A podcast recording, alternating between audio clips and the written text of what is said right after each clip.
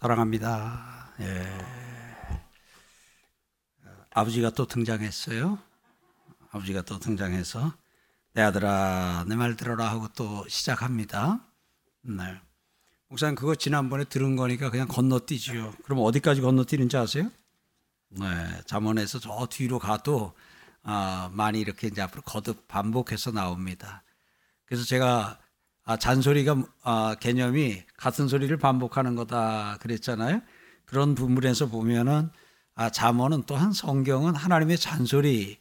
예, 근데 그 잔소리를 싫어하기보다 그 잔소리를 또 감사함으로 잘 받는 또 여러분과 제가 되기를 소망합니다. 오늘 내용입니다. 내 아들아, 내 아비의 명령을 지키며 내 어비의 법을 떠나지 말고 그것을 항상 내 마음에 새기며 내 목에 매라. 여지는 그거죠. 내 아들아, 내 말 들어라 하는 겁니다. 잠언에는 땅의 아버지가 땅에 있는 아들에게 내 아들아, 내 말 들으라 그럽니다. 오늘 하늘 아버지는 땅에 있는 여러분들과 저를 향해서 내 아들아 하면서 우리를 부르시고 그리고 내 말 들으라 그럽니다. 그러면서 22절에 그것이 그게 뭐냐면 그 내 말 듣는 것이 그 순, 그 내 말 듣는 것이 순종이잖아요. 순종하는 것이 또 그 말씀을 내 마음에 새기고 목에 매라 그랬어요. 그래서 이것을 실제적으로 이제 뭐 목에다가 뭘 아, 해서 뭐 메고 사인을 하고 아, 이렇게 하는 것도 중요하지만 그것보다 그 명령을 지키고 그 법을 아, 지키는 것. 그러니까 말씀대로 하는 것을 어, 말씀하는 거지요. 22절. 그것이 내가 다닐 때에 너를 인도하며 순종하는 것이 하나님의 말씀에 순종하는 것이 그것이 너를 인도할 것이다. 그 다음에 내가 잘 때에 너를 보호하며 그러니까 낮에도 낮에도 낮에는 인도하고 밤에는 보호하고 내가 깰 때에 너와 더불어 말하리라 하고 그래서 이 하나님의 말씀이 부모의 말씀이 그것이 우리의 인생을 사는 동안에 낮에도 영향을 미치고 밤에도 영향을 미친다는 거예요. 그래서 자나 깨나 그 말씀이 오늘 우리에게 영향을 미쳐서 그 영향권 아래서 산다는 겁니다. 그런데 그 하나님의 말씀대로 하면 내 아들아 내 말 들으라 했는데 그 내 말을 듣게 되면 어떻게 되느냐 인도를 받고 보호를 받게 됩니다. 그러면서 그 그러니까 여기까지만 해도 이미 내 말 들으면 좋게 된다. 내 말 들으면 잘 된다 하는 겁니다. 앞에서 말씀하셨던 것을 다시 한번 반복하고 있지요. 그러면서 23절에 대저 명령은 등불이요. 대저 명령은 뭐라고요? 등불이다. 법은 빛이요. 그 다음에 훈계의 책망은 그랬어요. 그러니까 여기 훈계와 책망을 지금 한꺼번에 넣어서 말하지요. 훈계의 책망은 곧 생명의 길이라 그랬습니다. 명령이라는 것, 법이라고 하는 것은 명령은 이렇게 해라 하는 거지요. 그 다음에 법은 이렇게 이렇게 해야 된다 하고 조문으로 만든 것이고요. 그 다음에 훈계의 책망은 뭡니까? 훈계와 책망이라고 볼 수도 있는데 이건 뭡니까? 그 명령대로 하지 아니하고 법대로 하지 아니할 때에 명령대로 해, 법대로 해라고 이제 이야기를 좀 세게 하는 거지요. 그것을 이제 이렇게 좀 부드럽게 하면 교훈이라고 할 수 있고 미리 말하면 교훈이라고 할 수 있고 또 잘못을 하거나 실수를 한 후에 말을 하면 그것을 훈계라 혹은 아, 책망이라 할 수 있습니다. 결과적으로 여기 나오는 것은 명령, 법, 훈계, 책망이 다 이제 하나님께서 우리에게 어떻게 하는 거예요? 내 말대로 해라 하는 부분입니다. 자, 그러면 오늘 여기서 명령은 등불이고 법은 빛이고 훈계의 책망은 생명의 길이다 그랬습니다. 그럼 오늘 이건 뭡니까? 여기서 나오는 등불, 빛, 생명의 길 좋은 거예요? 나쁜 거예요? 좋은 거예요. 다 좋게 된다는 거예요. 그러니까 계속해서 아버지는 아들에게 말합니다. 내 말대로 하면 너 좋아진다. 내 말대로 하면 너 잘 된다 하는 겁니다. 오늘 하늘 아버지가 오늘 우리에게 지금 이 밤에도 동일하게 말씀하시는 겁니다. 내 아들아, 내 말대로 해라. 내 법대로 해라. 내 말대로 하고 내 법대로 하면 그것이 내 인생의 내 삶의 등불이 되고 빛이 되고 생명이 되고 그야말로 사는 길이다 하는 겁니다.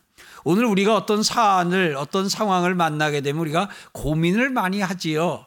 고민을 많이 할 때 이렇게 할까 저렇게 할까 그럴 때에 하나님은 말씀하셔요.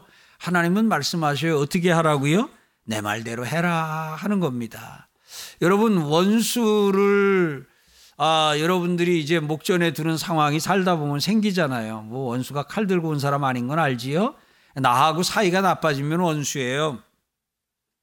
나하고 사이가 나빠진 사람이 이제 내게 어떤 요청을 하거나 요구를 하거나 또 내가 그의 말을 듣거나 안 듣거나 이제 그런 어떤 선택의 기로가 있잖아요. 그런 선택의 기로가 있을 때 여러분이 살아봐서 알지만 감정을 따르면 어떻게 돼요? 내 기분을 따르면 어떻게 돼요? 그 원수가 원하는 것을 원수가 아, 원수가 좀 좋게 되는 것을 우리가 선택해요, 안 해요? 경험이 없으시면 옆에 분에게 물어봐야 될 것 같아요. 이쪽에다 물어보겠어요. 그때 해요, 안 해요? 그 원수가 좋은 거 내가 누구 좋으라고 내가 그렇게 해? 에? 내가 누구 좋으라고 그렇게 하고는 안 합니다. 이제 그것도 사실은 보면 우리가 좀 소심한 것 같지만 소심한 복수지요. 그죠? 소심한 복수. 그러니까 내가 너를 괴롭게는 안 하겠다. 내가 너를 못 살게는 안 하겠다. 근데 내가 너를 도와주거나 내가 너 잘 되게는 안 하겠다. 이제 뭐 그 정도로 이렇게 하면서 지날 수 있어요. 그래서 이제 그런 상황에서 앞에서 지금 내가 이걸 도와줘 말어, 도와줘 말어, 도와줘 말어, 도와줘 말어. 그러다가 여러분은 어떻게 해요? 도와주는 쪽으로 해요? 안 도와주는 쪽으로 해요? 그냥 얘기해봐요. 예. 도와주는 쪽이에요? 안 도와주는 쪽이에요? 어, 그 도와주는 쪽. 예. 서울광령교회 성도들이에요. 예. 근데 여러분 담임 목사는 때로 그럴 때 이제 안 도와주는 쪽으로 할 때도 있어요. 근데 이제 그럴 때 가다 보면 굉장히 이제 고민이 깊어지잖아. 이렇게 할까 저렇게 할까 이렇게 저렇게 할까 이렇게 저렇게 할까 이렇게 저렇게. 그럴 때는 참 이제 그거 있잖아요. 다리 두 다리 펼쳐놓고 더 예, 예, 예. 어, 그래가지고 그냥 제일 끝에 가서 다 끝나면 그래 이렇게 하자 하고 그야말로 뭐 동전이를 던져가지고 어느 쪽이 나오면 내가 하고 아니면 안 하고 뭐 이제 우리가 그런 마음이 들기도 해요. 그러니까 이게 결정 때 답답하잖아요. 그런데 오늘 여러분들이 가장 오늘 이제 오늘 이 말씀을 듣고 마음에 새길 거는 그런 상황이 되게 되면 그런 상황이 되면 여러분 고민하지 말고요. 주의 법을 택하세요. 주의 법을 택하시고요. 주님의 명령을 택하세요. 주님이 뭐라고 명령했어요? 내 원수가 줄이거든 꼬십다, 꼬습다. 내 원수가 줄이거든 메롱. 그렇게 그냥 못되게 그러더니 잘 됐다. 그러라 그랬어요? 아니면 원수가 줄이거들랑 어떻게 하라 그랬어요? 먹을 거 주라 그랬어요. 그러니까 이제 주의 명령과 주의 법을 내가 갖게 되면 그러면은 결정이 쉬워져요. 결정이 쉬워져요. 그러니까 우리가 힘든 게 뭐냐면 이제 명령을 따를 것이냐 법을 따를 것이냐와 내가 내 기분을 따를 것이냐 감정을 따를 것이냐 사실은 이 둘이 늘 충돌을 하지요. 예, 늘 충돌을 해요. 그래서 기분대로 할 것이냐 명령대로 할 것이냐는 거예요. 남편에게 하나님이 뭐라 그랬어요? 아내를 어떻게 하라고요? 1번 괴롭게 하지 말라 그랬어요. 2번 희생하라 그랬어요. 어느 정도? 죽기까지요. 하면 안 하시니? 하나님의 명령이에요. 예. 교회가 저기 예수님이 교회를 위하여 죽기까지 희생하신 것처럼 희생하라 그러셨어요. 그 다음에 그 아내를 귀히 여기라 그랬어요. 자, 이건 명령이에요. 이건 법이에요. 근데 때로 아내가 항상 그렇게 귀히 여기고 싶고, 예? 귀히 여기고 싶고, 그 아내를 위해서 내가 뭐 재활용도 하고 설거지도 하고 이것도 도와주고 저것도 도와주고 싶은 마음이 항상 불같이 일어나죠? 경험자만 얘기를 해봐요. 우리 남자들끼리. 예. 예, 어떤 데좀 그러기도 하는데, 어떤 때는 그러고 싶은 마음이 안 들 때가 있지요. 그런 마음이 안 올라와요.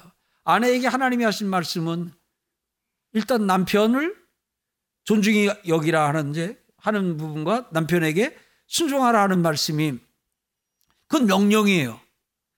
아멘 할때 묵입니다. 명령이에요. 법이에요. 근데 이 명령과 법과 내 기분과 감정이 충돌을 해요. 그래서 어떤 때는 어떤 때는 이게 둘이 같이 가요. 내 감정하고 내 기분도 같이 가면서 아, 순종하고 싶고 아주 막 귀하게 존귀하게 뭐 이러고 싶은 때가 있어요. 근데 어떤 때 이 둘이 충돌이 일어나는 거예요. 명령 받은 것과 내 감정이 동일하게 안 나가요. 동일하게 안 나가요. 자, 오리를 가자려면 몇 리를 가라고요? 10리를 가져요. 오른뺨을 치면 왼뺨을 치래요.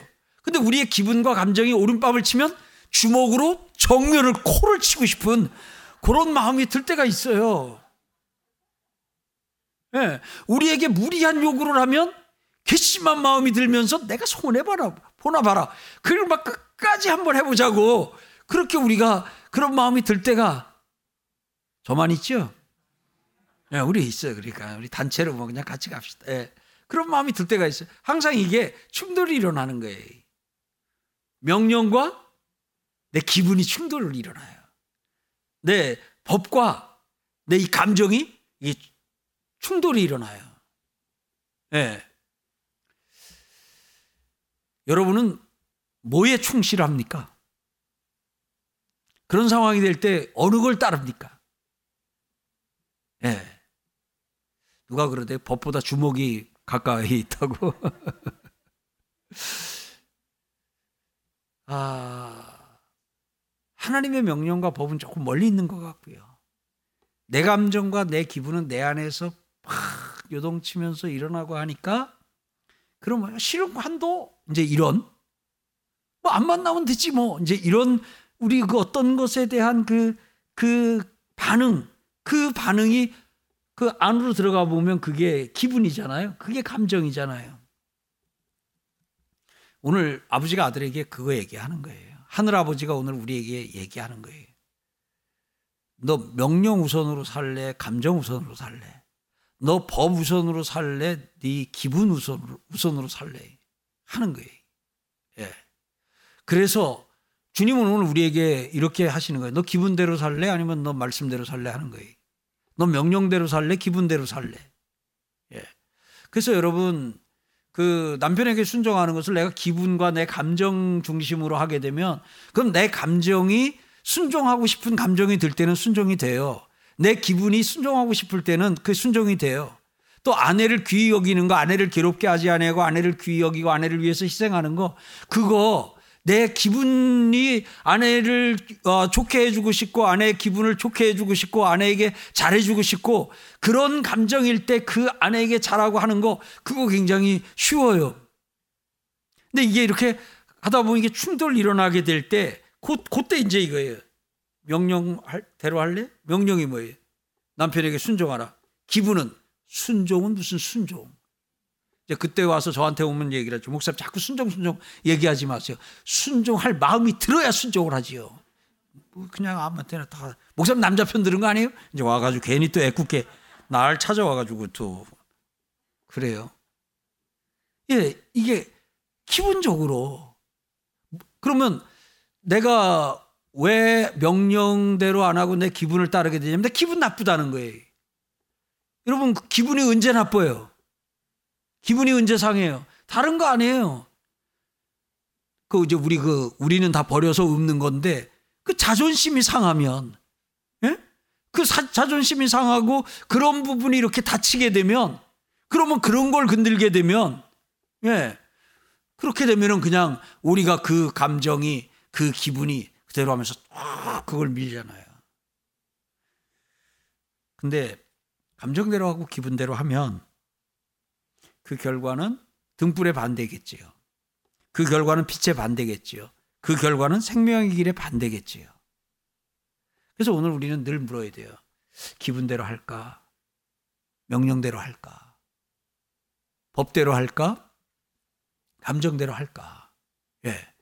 우리가 시간이 지나고 어떤 일 가운데서 후회하는 게 뭐예요? 감정대로 한 거예요. 해보셨지요? 아, 맨날 그러진 않지만 가끔 해보셨지요? 감정대로 갈 때까지 가보자 해가지고 가요. 시간 엄청 씁니다. 마음 엄청 상합니다. 사실은 명령대로 하면 갈비탕 한 그릇 값 12,000원만, 아, 요즘 많이, 갈비탕 값이 자꾸 올라가지고 9,000원 하더니 어느 집 갔더니 12,000원 하던데. 하여튼 만 원 합시다. 자, 둘이 같이 먹었으니까 2만 원. 그냥 명령대로 했으면 갈비탕 두 그릇 값 2만 원 들고 밥 먹고 그리고 그리고 끝났을 일인데 그것을 그냥 기분대로 감정대로 한다고 하게 되면 나중에 그 일의 시간을 엄청난 시간을 써요. 여러분 해보셔서 알죠? 그런 그렇게 시간 쓰는 거는 에너지가 나가요, 들어와요. 힘이 빠져요, 힘이 생겨요. 힘이 빠져요. 그런데 그거를 또 하룻밤 지날 때까지 그냥 품고 가게 되면 그게 계속 이어져요. 그래서 그런 상황이 되면 얼른 그 상황에서 좀 뛰쳐나와야 돼요. 뛰쳐나오는 길은 간, 간단해요. 하나님, 지금 이 상황에 대한 주님의 명령이 뭡니까? 교회 10년 다니셨으면 그러면 주님 이 상황에 주님의 명령이 뭡니까 하면 10년 다니셨고 우리 교회 10년 다녔으면 대부분 그럴 때 아 이거다 하고 이미 들었던 말씀으로 하나님이 명령 그게 이거 이 상황에서 네가 지금 해야 될 법은 이거고 지켜야 될 법은 이거고 네가 지금 준행해야 될 명령은 이거다 하고 옵니다. 사랑하는 성도 여러분 그대로 하시기 그대로 명령대로 하는 은혜가 있기를 주의 이름으로 축복합니다. 네. 이게 잘 사는 길이. 이게 맘 편하게 사는 길이. 이게 행복하게 사는 길이.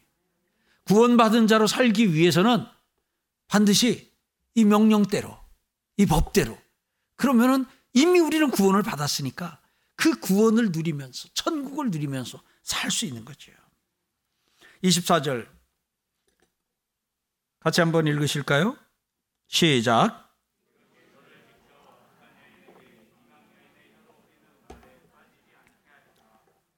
이것이 너를 지킨다는 거예요.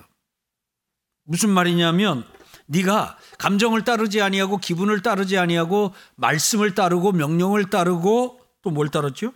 법을 따르면 그게 너를 지켜, 지킨다는 거예요. 그래 실수하지 않는다는 거예요. 그러니까 좋아진다는 얘기예요. 잘한다는 거예요. 잘 된다는 거예요. 여러분 보셔요. 요즘 우리 순장반에서 그 관계 행복을 같이 나누고 있는데 자, 관계를 하나님은 관계 속에서 살도록 하셨어요. 하나님은 우리에게 관계를 만들고 관계를 유지하라 그러셔요. 관계를 그냥 깨라 그러셔요. 유지하라 그러셔요. 근데 관계가 뭘로 깹니까? 관계가 기분으로 깨요. 기분 나쁜 관계가 깨져요. 기분이 나쁘면 말이 그렇게 나오고 그렇게 몇 마디 나오고 하다 보면 결국 안 만나는 사이 연락 주고받지 않는 사이가 돼요. 아, 됐어요. 싫으면 관두지요. 뭐, 뭘 이렇게 또 뭐, 또 뭐 얘기할 거 있겠습니까? 네. 하고 전화 툭 끊어요. 아니면은 그냥 앉아서 얘기를 하다가, 아, 나 갈게요. 그리고 훅 하고 나와요. 근데 그러면 그건 잠깐이에요. 기분대로 하고. 그런데 이제 그렇게 되면 예를 들어서 20년 관계도 20년 관계도 그렇게 한번 하고 나면 그거 다시 복원, 복원하는데 어려워요. 쉽지가 않아요. 관계는 깨지기는 쉬운데 참 복원하는 게 어려워요. 관계는 어떻게 잘 유지되느냐? 명령대로 하면 법대로 하면 네 훈계와 책망대로 하면 그 관계 유지도 잘 되는 부분이에요. 자 이것이 너를 지켜준다 그랬어요. 그래서 악한 여인에게 이방 여인의 혀로 호리는 말에 빠지지 않게 된다 하는 거예요.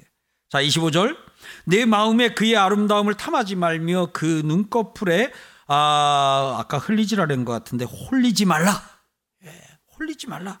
눈꺼풀에 홀리지 말라 그래요. 음녀로 말미암아 사람이 한 조각 떡만 남게 되며 음란한 여인은 귀한 생명을 사냥함이니라 그랬어요. 이거 우리 앞에서 충분히 좀 나눴던 부분에 또 나왔어요. 음녀하니까 저기 그냥 보기만 해도 얼굴에 아유 음녀 써 있네. 그 여자 얘기하는 거 아니에요. 예. 음녀 오늘 하나님이 내게 주신 하나님이 내게 주신 법으로 법적으로 내 아내로 내 남편으로 주신 사람 외의 사람과 성적인 관계를 갖게 되면 그 상대가 음녀예요. 그러니까 이 말은 오늘 내 아내 외에 내 남편 외에 다른 남자, 다른 여자를 광의적으로는 이렇게 담고 있는 말이에요. 그러니까 이 음녀를 탐한다는 것은 뭐냐면 내 아내로 인하여 만족하지 못하고 내 남편과 함께 즐거워하지 못하고 남의 남편, 남의 아내를 바라보면서 하나님이 내게 주신 사람이 아닌 사람을 자꾸 이 마음을 두고 이제 이렇게 하게 되는 것을 가리키는 거지요. 지금 앞에서 우리 그 전에 음녀 나왔을 때 얼마 안 됐어요. 그죠? 아주 그냥 길게 좀 나왔는데 얼마 안 지냈는데 오늘 아버지는 아들에게 또 얘기를 하고 있어요. 왜요? 너무 자주 넘어지는 부분이에요. 너무 자주 넘어지는 부분이고 그래서 하나님은 오늘 하늘 아버지는 오늘 우리들에게 또 말씀하셔요.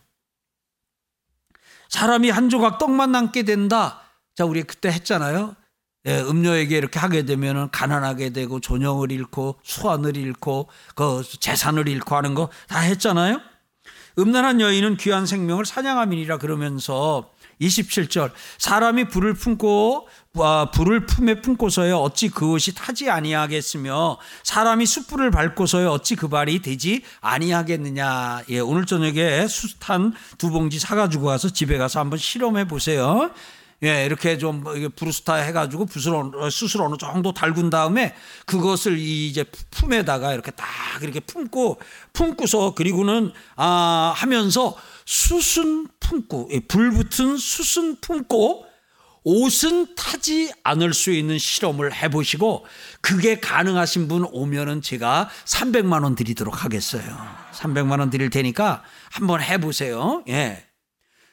그거 1번 실험이고 2번 실험은 숯불을 피워놓고 그 위에 맨발로 밟고 올라서서 그 거기서 한 5분 정도 10분 있다가 그런데도 발이 되지 아니하고 화상을 입지 않거들랑 오십시오. 그럼 또 200만 원 드릴게. 합쳐서 500만 원. 하여튼 뭐 뭘 깨서라도 하여튼 준비해 놓고 할 테니까요. 오늘 하나님은 묻는 거예요. 하늘 아버지는 묻는 거예요. 땅 아버지는 묻는 거예요. 이게 가능하냐는 거예요. 가능해요? 불가능한 거예요. 불을 숯불을 품에 품으면 우선은 옷도 타거니와 옷만 타요? 아이 사람이 화상을 입지요. 아이 숯불 위에 맨발로 그 밟고 쓰게 되면 그러면은 타잖아요. 발이 상하고 다 망가지잖아요.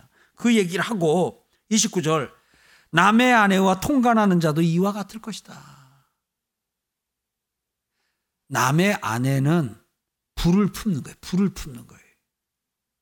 남의 남편은 남의 남편을 내 가슴에 안았으면 지금 내가 숯불을 아는 거예요. 숯불을 아는 거예요. 숯불을 아는 거예요.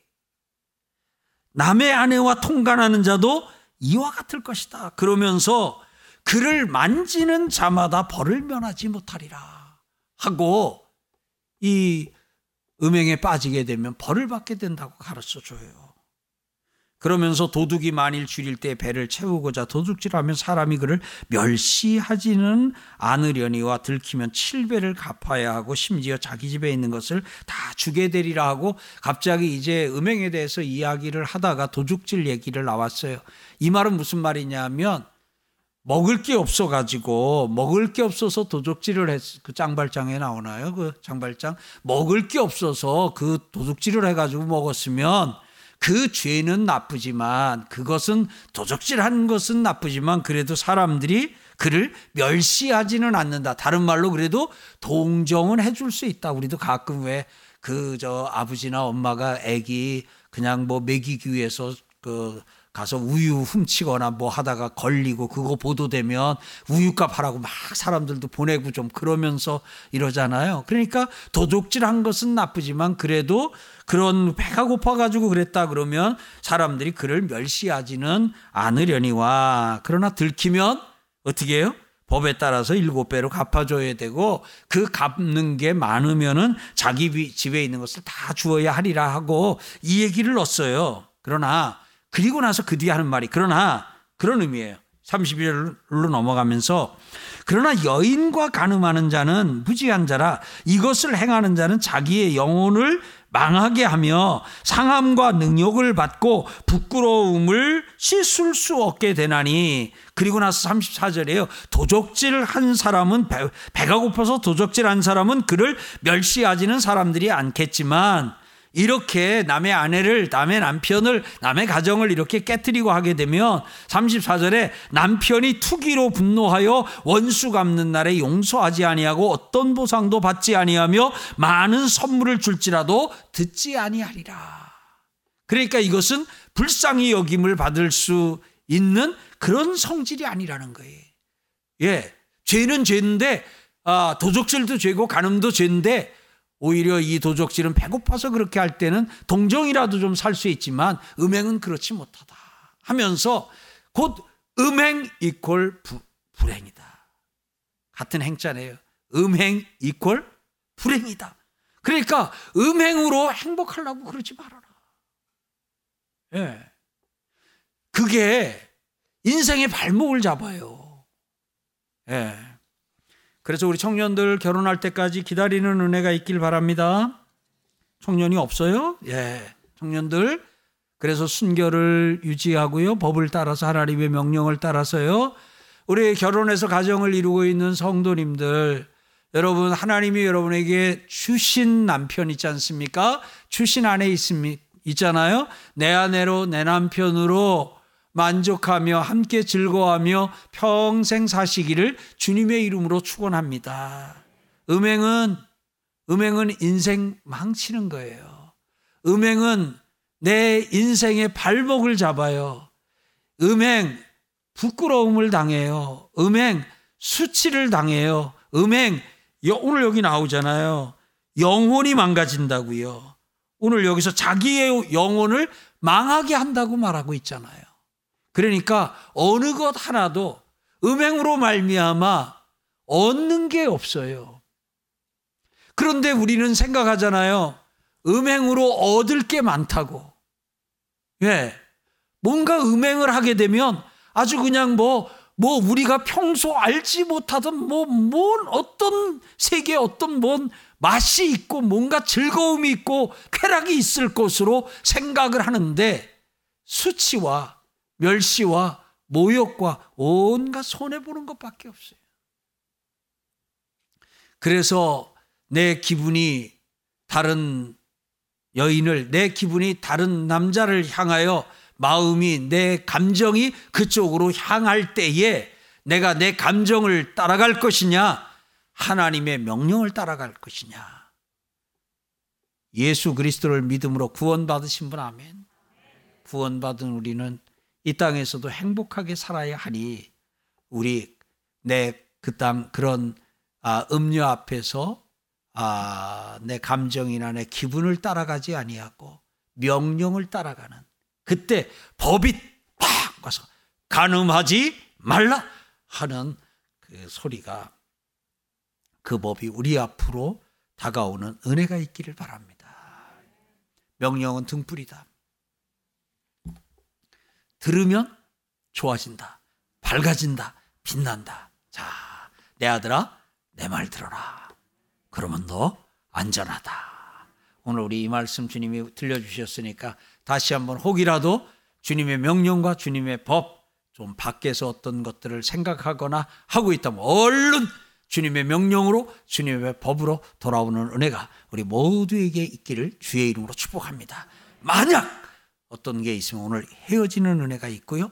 정리하는 은혜가 있고요. 내가 이것이 드러나서 이것이 계속돼서 수치와 모욕과 오늘 이 잠언에 있는 이 6장에 있는 말씀이 내 삶에서 그대로 일어나기 전에 하나님 앞에 회개하고 돌이키고 또 우리 하나님이 내게 주신 그 사랑하는 배우자와 더불어 함께 평생 다복하게 사는 은혜가 있기를 주의 이름으로 축복합니다.